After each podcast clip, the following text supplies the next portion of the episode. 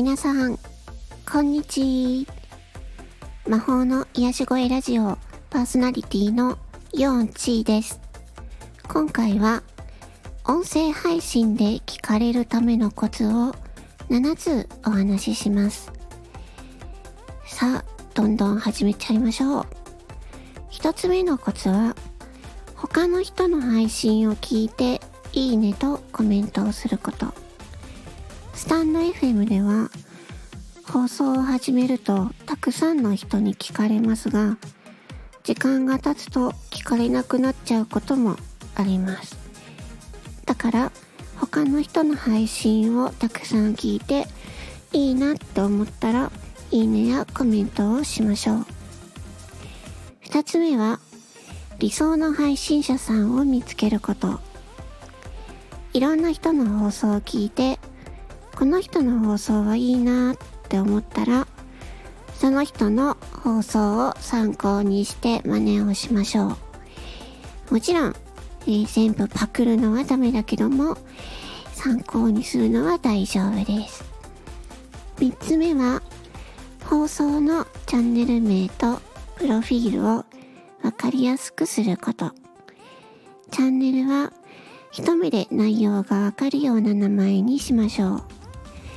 プロフィールでは自分のチャンネルの内容をしっかり書くことが大事です。4つ目は、なるべく毎日配信すること。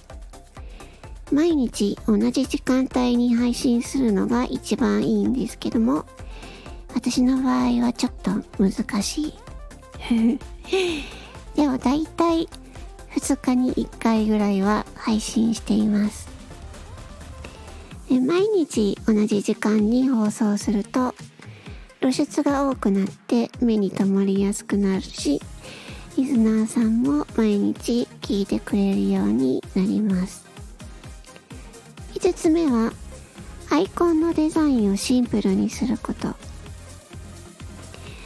え他の人のチャンネルと並んだ時に自分のチャンネルが分かりやすくなるように。アイコンはシンプルで見やすいものにしましょう。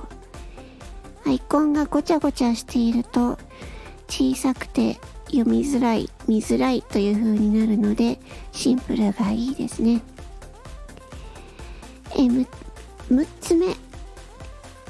タイトルを見てこれが聞きたいって思わせるようなタイトルにすること。音声配信ではサムネイルのサイズが小さいのでタイトルがものすごく大事です。興味を引くないようにしましょう。最後7つ目はブランディングです。自分はどういう人物であるのかっていうことをプロフィールとアイコンで伝えるだけでなく音声で話すことで表現しましょう。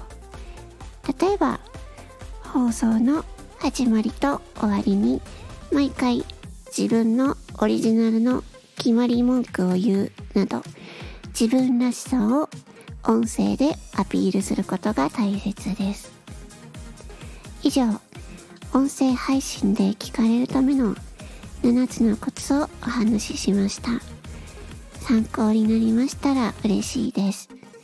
最後まで聞いてくださって本当にありがとうございました。魔法の癒し声ラジオ、ユオンチーでした。バイバイチー。